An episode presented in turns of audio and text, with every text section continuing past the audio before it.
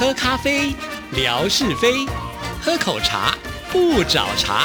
身心放轻松，烦恼自然空。央广即时通，互动更畅通。亲爱的听众朋友，大家好，欢迎收听今天的央广即时通，我是谭志毅。在今天的节目里呢，要来回复听众朋友的信件啊。最近呢，志毅在一个私讯上呢，看到一位听众朋友来问问题啊。这位听众朋友的名字叫做 Andy Jackie Wang，哇，这都是帅哥的名字啊！Andy 刘德华，Jackie 成龙。好，Andy Jackie Wang 呢，他啊贴了一张图，说台湾真的有这么好吗？那这个内容。写的让我也觉得，如果真的是这样，那就太好了啊！这边是写说台湾的福利居然是世界上最好的，不过他打了一个问号啊。那第一个呢，就是说台湾的退休金基本都一样，不管是农民还是公务员。好，我想。呃，我们的退休金是很难用一个这样子的一个方式来做对等了哈。自从这个劳退新制改变之后呢，虽然计算方式呢都是相同，但是呢，因为之前你可能赚的不一样，所保的部分呢就不一样啊。也可能是因为劳动者他自己本身从事的工作的类别也会有不同的保险。那一般来讲，最多的呢就是劳工保险呢，我们就是受雇呃这个别人呢。呃的员工哈，那通常呢，这种就叫做劳工保险，就是劳保哈。像智毅呢，还有我们央广的同仁呢，属于就是劳保的部分。那当然也有人是属于这个公教人员呢，他们就是公保哈。那也有一些是呃其他的这些身份，比如说是军人啊，那也不一样哈。所以呢，其实会有不同的这个身份的保险的不同啊。但是就以现在新制的劳工保险来看的话，也就是呢，呃，自己可以提拨存款。那公司呢也必须一定要提拨，就是你薪水的百分之六啊，当做你的这个呃退休金。那这个百分之六当然就按照你的这个薪水的比例喽。假设呢呃这个薪水一个月十万块新台币的话，那公司呢就要帮你提拨六千块，你自己呢也可以提拨最高到六趴哈。所以你也可以呢就是自自己呢提拨六千块来做储蓄，那这样加起来你一个月就有这个一万二的储蓄了，那也是很不错的。一件事情，那等到你退休的时候，当然这些钱就可以提拨出来了。那这个就是会随着你的薪水去做一些调整，并不是每一个人都是一样的哈。所以我觉得他这样子写可能会比较容易让大家来误会。好，这就是有关于退休金的问题。那另外一个呢，就是医疗全部免费，而且是百分之百的免费。这个。也不能这么说哈，虽然呢，台湾的呃这个健保啊健康保险呢是全世界知名啊，非常啊这个优于很多的国家哈，所以我们看病呢真的没有太大的压力，那也不是说完全不用出钱。比方说，我们小病看附近的小诊所，拿着我们的健保卡呢去挂号，那大概呢只要收一百五十块到两百块啊，这样子的一个价钱。那当然了，这也是有看这个医院的大小哈，因为呢，我们的呃健保署呢是希望我们小病看小医院，然后大病再去看大医院，所以通常呢要去这个啊比较大型的医院，它的挂号费就会比较高。所以呢，一般来讲，我们如果生个小感冒啦，啊，看个牙齿啦，那可能就是在附近的诊所看，就是刚刚志毅讲的一。百到一百五、两百不等啊，都有。好，那这就是呢，基本上我们挂号的时候的费用并不会太高。那如果呢，我们今天生病必须要吃药，那这个药呢都是在这个健保的这个规范之内的话，那你真的都不用付其他的钱。但是如果呢你是吃长期的药，而且有些药呢可能是健保并没有给付的话。那你就要自付这个药的费用了。不过通常呢，医生在开药的时候，他也会问你说，如果我要帮你开啊这个自付额的药，可不可以接受？如果你可以的话呢，这医生就会开这样的药，那你就自己要花钱去买这个药啊。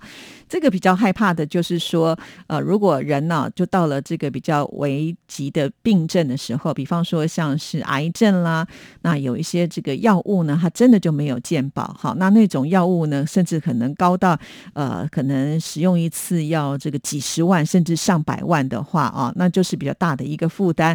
这也就是为什么一般的民众呢，除了有健保之外，自己会去做一些呃身体的这个健康的保险了哈，就是你自己还会去买一些保险。如果真的不幸生病住院的时候，就是有比较高额的部分的话呢，这个保险是可以来支付的啊。就好像我们的健保也是有规定啊，假设你这个生病住院了啊，那你住院的话呢，健保给付的是几人的病房。假设你说，哎呀，我不喜欢跟人家一起住哈，那你要那个头等病房可以，那这个你就要自己去补差额了哈。所以啊，政府的补助呢是有一定的，但是超过的部分的话就要靠你自己了。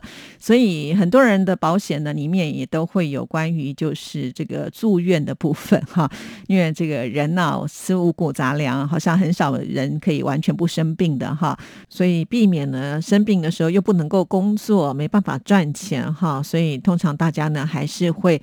呃，去买一份保险，这样子呢才比较有保障啊。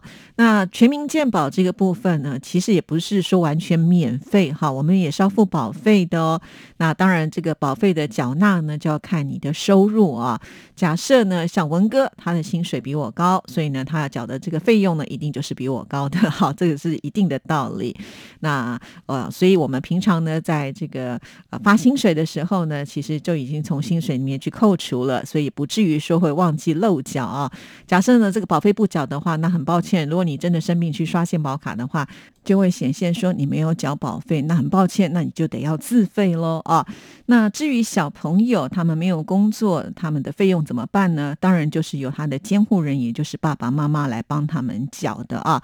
好，所以并不是完全免费的哦。那我们再来看第三个。结婚购买房子是由政府担保三十年免息贷款，如果真的这么好就好了。其实没有了，哈。一般来讲呢，在台湾，我我听说的就是有那个首次购物。啊，就是青年购物的话，可以有比较好的优惠的这个房贷的利率啊，就是你可以贷到比较低，但是我还真的没有听说过可以完全的减免啊，这是比较不太可能的一件事情，所以也希望听众朋友不要误会了啊。好，那再来看呢，他这边又又提到了说，在台湾的幼儿园到高中的午餐是免费的，哈，在这里呢又有分两种情况哈。比方说，在幼儿园的时候，并不算是呃，这个政府就强制一定要去就读的啊。不过，政府也有所谓的公立的幼稚园，那公立幼稚园当然它的费用呢就比较便宜啊。那在这边的话呢，就是政府会有所补助。不过呢，这个公立的幼儿园通常比较少啊，而且呢，他们到四点以后就呃必须要放学了。那很多的家长他们工作都超过四点嘛，因此呢，在台湾尤其是都会地区的话呢。如果你抽不到呃这个公立幼稚园的话，那你家里有没有长辈可以帮忙带小孩？通常呢，我们都会把小朋友呢就放在私立幼稚园呢。既然是私立幼稚园，什么都要自己付钱喽，哈。常常呢，私立幼稚园的这个费用呢是公立的好几倍，我只能这么说哈。那至于国小到高中呢，确实就是在我们呃教育的这个十二年国教当中的一个规范了哈。那每一个小朋友呢都有受教权，呃一样啊。那在这个公立的学校一定都有哈。那呃这个午餐费，我记得。就是在缴学费的时候，明细里面还是会出现这个午餐费了，除非呢有些家庭他们是属于清寒家庭哈，那这个部分呢可能可以减免，但是并不是人人都可以减免，只不过呢因为这个政府有补助哈，所以呢在午餐的费用确实那个价钱是很低很低的啊，那所以小朋友吃的营养午餐多半呢就是等于政府呢会呃提供这个呃部分的餐钱。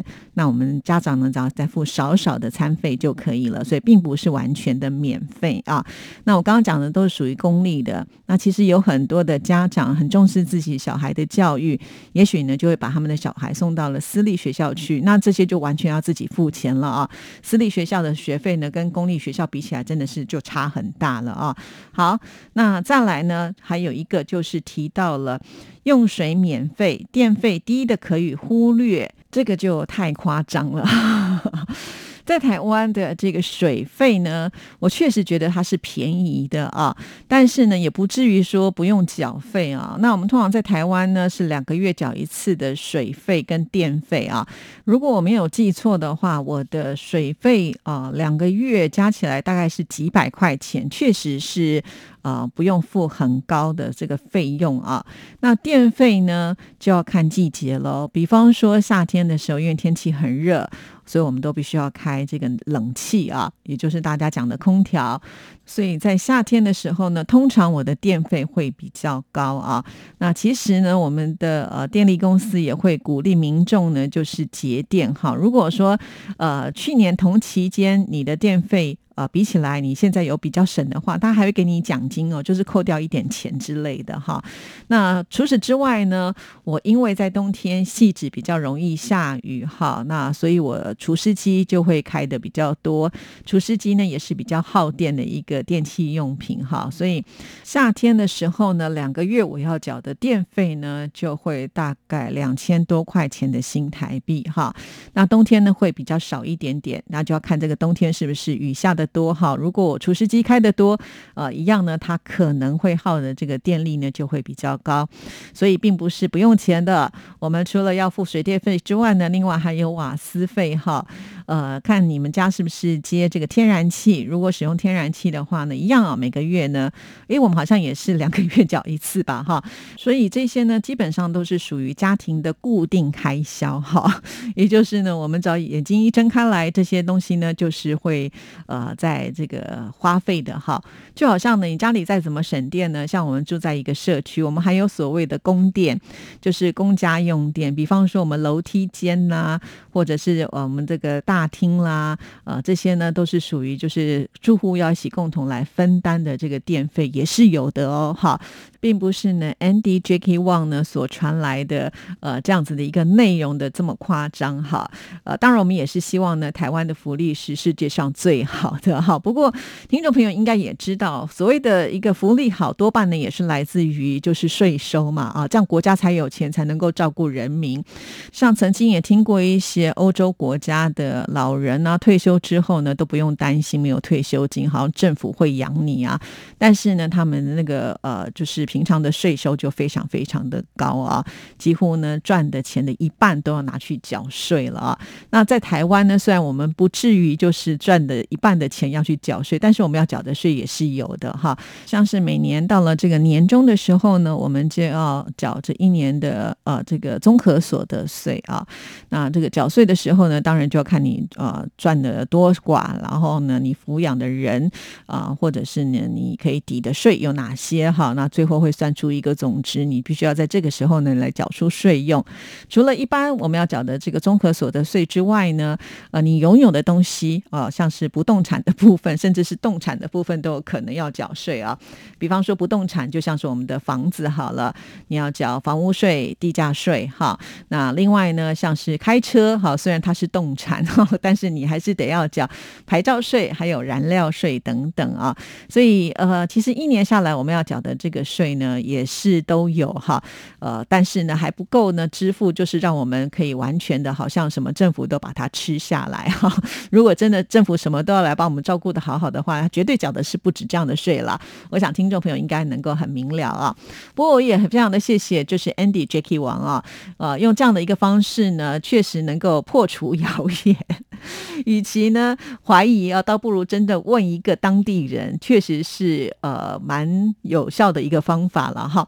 啊，当时我也是在这个留言处跟他说，没有这么夸张哈，但是很难一言说尽，毕竟呢问了这么多的这个项目，所以我就说，那我就找一期节目呢再来讲给大家听。所以今天借由这样子的呃一个时间，让听众朋友了解到我们在台湾的这个真正的生活是如何啊。当然，如果以后听众朋友看到类似像这这样子的。一种情况，想要进一步的了解，都非常的欢迎呢。就是大家来这个呃沟通讨论一下下哈，不要造成误会了。那所谓的谣言止于智者哈，这个真正聪明的人就会去寻找真正的答案。